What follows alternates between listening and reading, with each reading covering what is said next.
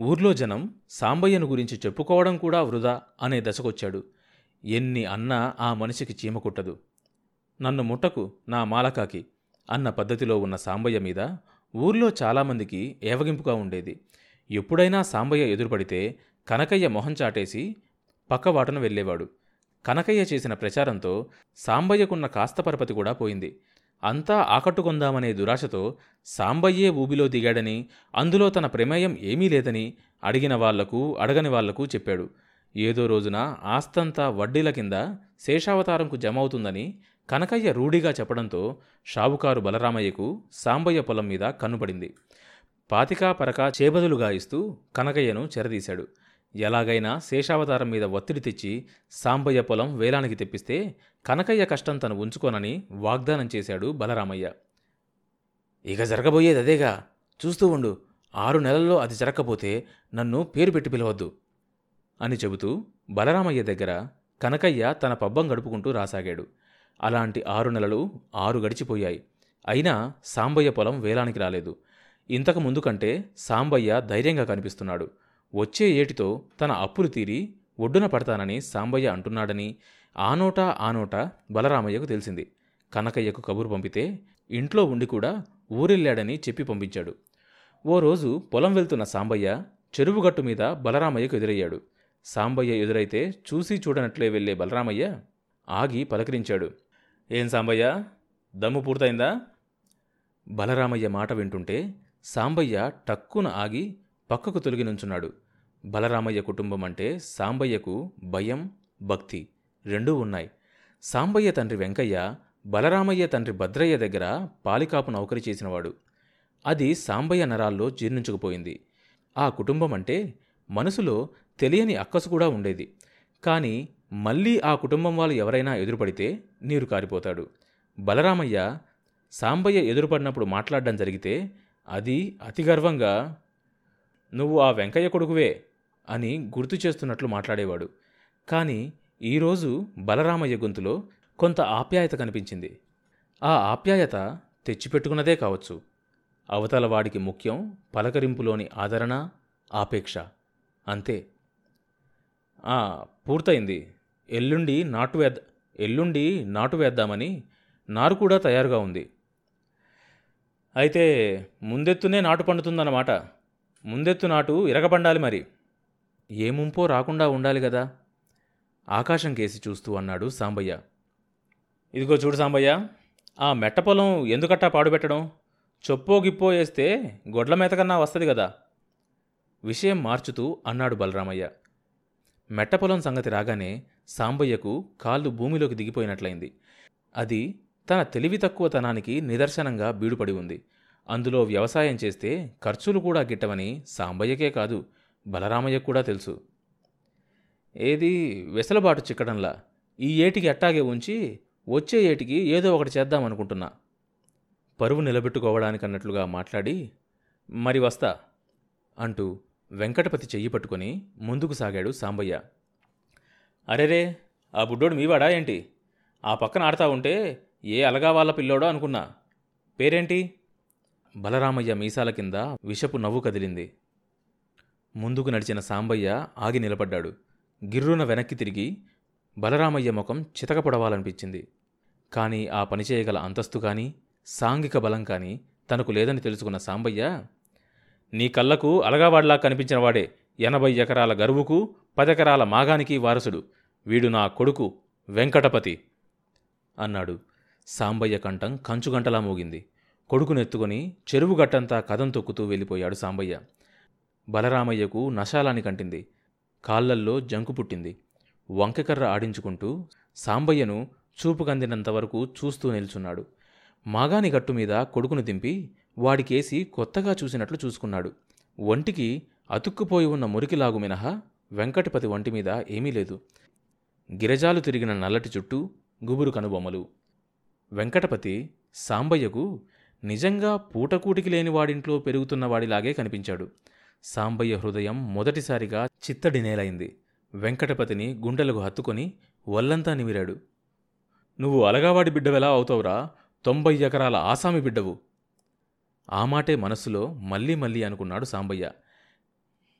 ఇక తన కొడుకుని అలా పెంచడానికి వీల్లేదు. మంచి బట్టలు కుట్టించాలి బల్లో వెయ్యాలి వేళ్ళ మీద లెక్క కట్టి వెంకటపతికి ఐదేళ్ళు దాటాయని తెలుసుకున్నాడు. పొలం పనిలో ఉన్న సాంబయ్య మనసు గనం మీద నత్తగుల్లలతో ఆడుకుంటున్న కొడుకు మీదే లగ్నమైంది. వాణ్ణి గురించే ఆలోచన. వాణ్ణి ఎంతవాణ్ణి చేయాలి?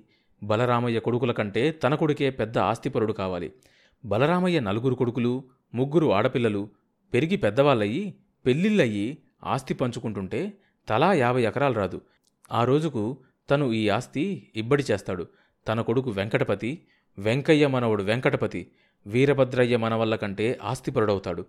వాళ్ళకంటే పెద్ద స్థాయిలో ఉంటాడు. అప్పుడే బలరామయ్యను తను చూస్తాడు. అతని ముఖం మీదే తను అనగలడు. తప్పకుండా అలగా వాడెవడని అడగగలడు. వెంకటపతికి కొత్త లాగు చొక్కా కుట్టించాడు. పురోహితుణ్ణి అడిగి మంచి రోజు తెలుసుకున్నాడు.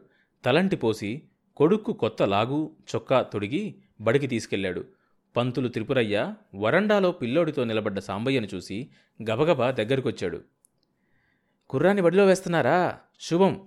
కబురు పెడితే నేనే వచ్చి అక్షరాభ్యాసం చేయించి బడికి తీసుకొచ్చేవానిగా అన్నాడు.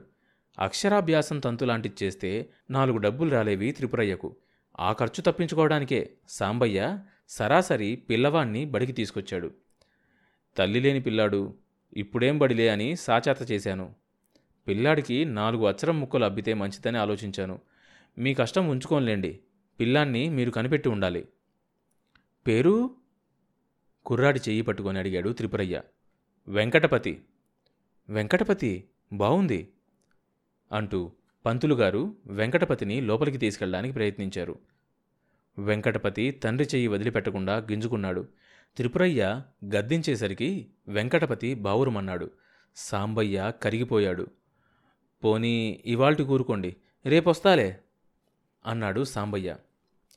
కొత్తలో పిల్లలందరూ ఇట్లాగే చేస్తారులే ఇవాళ మంచి రోజు శ్రీకారం చుట్టిస్తాను ఏది పలకా బలపం తెచ్చారా? అడిగాడు త్రిపురయ్య. సాంబయ్య బుర్రగొక్కున్నాడు. ఇదిగో ఇప్పుడే తెస్తా అంటూ సాంబయ్య కోమటి కొట్టుకు ఆదరాబాదరాగా పరిగెత్తుకెళ్ళాడు. కోమటి రెండు రకాల పలకలు చూపించాడు. ఒకటి బేడ రకం రెండోది అనారకం. చిన్నపిల్లవాడికి బేడ పలక అనవసరమని అనా ఇచ్చి పలక కానీ ఇచ్చి రెండు బలపాలు కొన్నాడు. సాంబయ్య తిరిగి స్కూలుకొచ్చి త్రిపురయ్యకు పలక బలపం ఇచ్చాడు. సాంబయ్య చూస్తుండగానే త్రిపురయ్య వెంకటపతికి అక్షరాలు దిద్దిపెట్టాడు సంతృప్తిగా కొడుకును చూసుకొని అటునుంచే పొలం వెళ్ళాడు సాంబయ్య. సాయంకాలం పొలం నుంచి ఇంటికి వచ్చిన సాంబయ్యకు ఇంటి ముందు ఒంటరిగా ఆడుకుంటూ కొడుకు కనిపించాడు. కొడుకును ఎత్తుకొని లోపలికి తీసుకెళ్ళాడు. డబ్బాలో నుంచి వేయించిన శనగలు తీసి ఇన్ని వాడి జేబులో పోశాడు. వెంకటపతి కేరింతలు కొడుతూ శనగలు తింటూ ఆడుకుంటున్నాడు. కొడుకును చూస్తుంటే హఠాత్తుగా గుర్తొచ్చింది. ఒరే అబ్బాయి పలకా బలపం ఏవిరా పోయింది ఎక్కడ పారేసావురా తండ్రి గొంతు కర్కశంగా ఉంది. బలపం పోయింది. పలక బోలా. మరి అదెక్కడ పెట్టావు? చూపించు. వెంకటపతి ఇంటి ముందు రాళ్ళ కుప్పలో దాచిన పలక తెచ్చి తండ్రి చేతికిచ్చాడు. ఒక పక్క బందులు జారిపోయినాయి. పలక అడ్డంగా పగిలింది. అయ్యో కొత్త పలక. అనా కానీ దండగైంది. రోజుకొక పలక పగలగొడితే వీడి చదువుకే పుట్టెడు గింజలు అమ్మాలి అనుకున్నాడు సాంబయ్య. అరే అబ్బాయి ఇట్టా పలకలు పగలగొట్టకూడదు. చదువు రాదు. రాకపోతే ఏం? వెంకటపతి సమాధానం తండ్రిని ఆలోచనలో పడేసింది. అవును చదువు రాకపోతే ఏం? తనకు చదువొచ్చా? అందుకని నష్టమేమొచ్చింది? చా అట్ట అనకూడదు. బాగా చదువుకో. చదువుకుంటే ఏమొస్తుంది? గొప్పొడివి అవుతావు. అంటే నీ అంత అవుతానా? చేతులు బారలు జాపుతూ అన్నాడు వెంకటపతి. కొడుక్కు చెప్పడానికి సాంబయ్యకు సమాధానం దొరకలేదు. స్థితిమంతుల కుటుంబాల పిల్లలతో సమానంగా నిలబెట్టాలనే కాంక్షతో సాంబయ్య కొడుకును బడికి పంపాడు. భూస్వామి కుటుంబాలలోని పిల్లలంతా బడికి వెళ్తున్నారు. మంచి బట్టలు వేసుకుంటున్నారు. తన కొడుకు కూడా మంచి బట్టలు వేసుకుని బడికి వెళ్ళాలి. అంతే అంతకంటే తను కోరేదేమీ లేదు. ఆ బలరామయ్య తన కొడుకును చూసి ఎద్దేవా చేశాడు. ఊర్లో ఎవ్వరూ తన కొడుకుని వేలెత్తి చూపడానికి అవకాశం ఇవ్వకూడదు. పసిగుడ్డుగా ఉన్నప్పటి నుంచి ఇంట్లో ఉన్నా పొలంలో ఉన్నా సాంబయ్య కనుసన్నల్లోనే పెరిగాడు వెంకటపతి. ఇప్పుడు వాడు స్కూలుకు వెళ్ళడంతో సాంబయ్యకు తన కొడుకు తన నుంచి దూరం అవుతున్నట్లు అనిపించేది ఒక్కొక్కప్పుడు దిగులుగా కూడా ఉండేది. మధ్యాహ్నం ఇంటి నుంచి కొడుకు కోసం స్కూలుకు వచ్చేవాడు స్కూల్లో ఉన్న కొడుకునెత్తుకొని పొలం తీసుకుపోయేవాడు. ఒక్కోసారి పంతులు మొత్తుకునేవాడు. సాంబయ్య గారు కుర్రాన్ని మధ్యలో స్కూల్ నుంచి తీసుకెళ్ళడం మంచిది కాదు.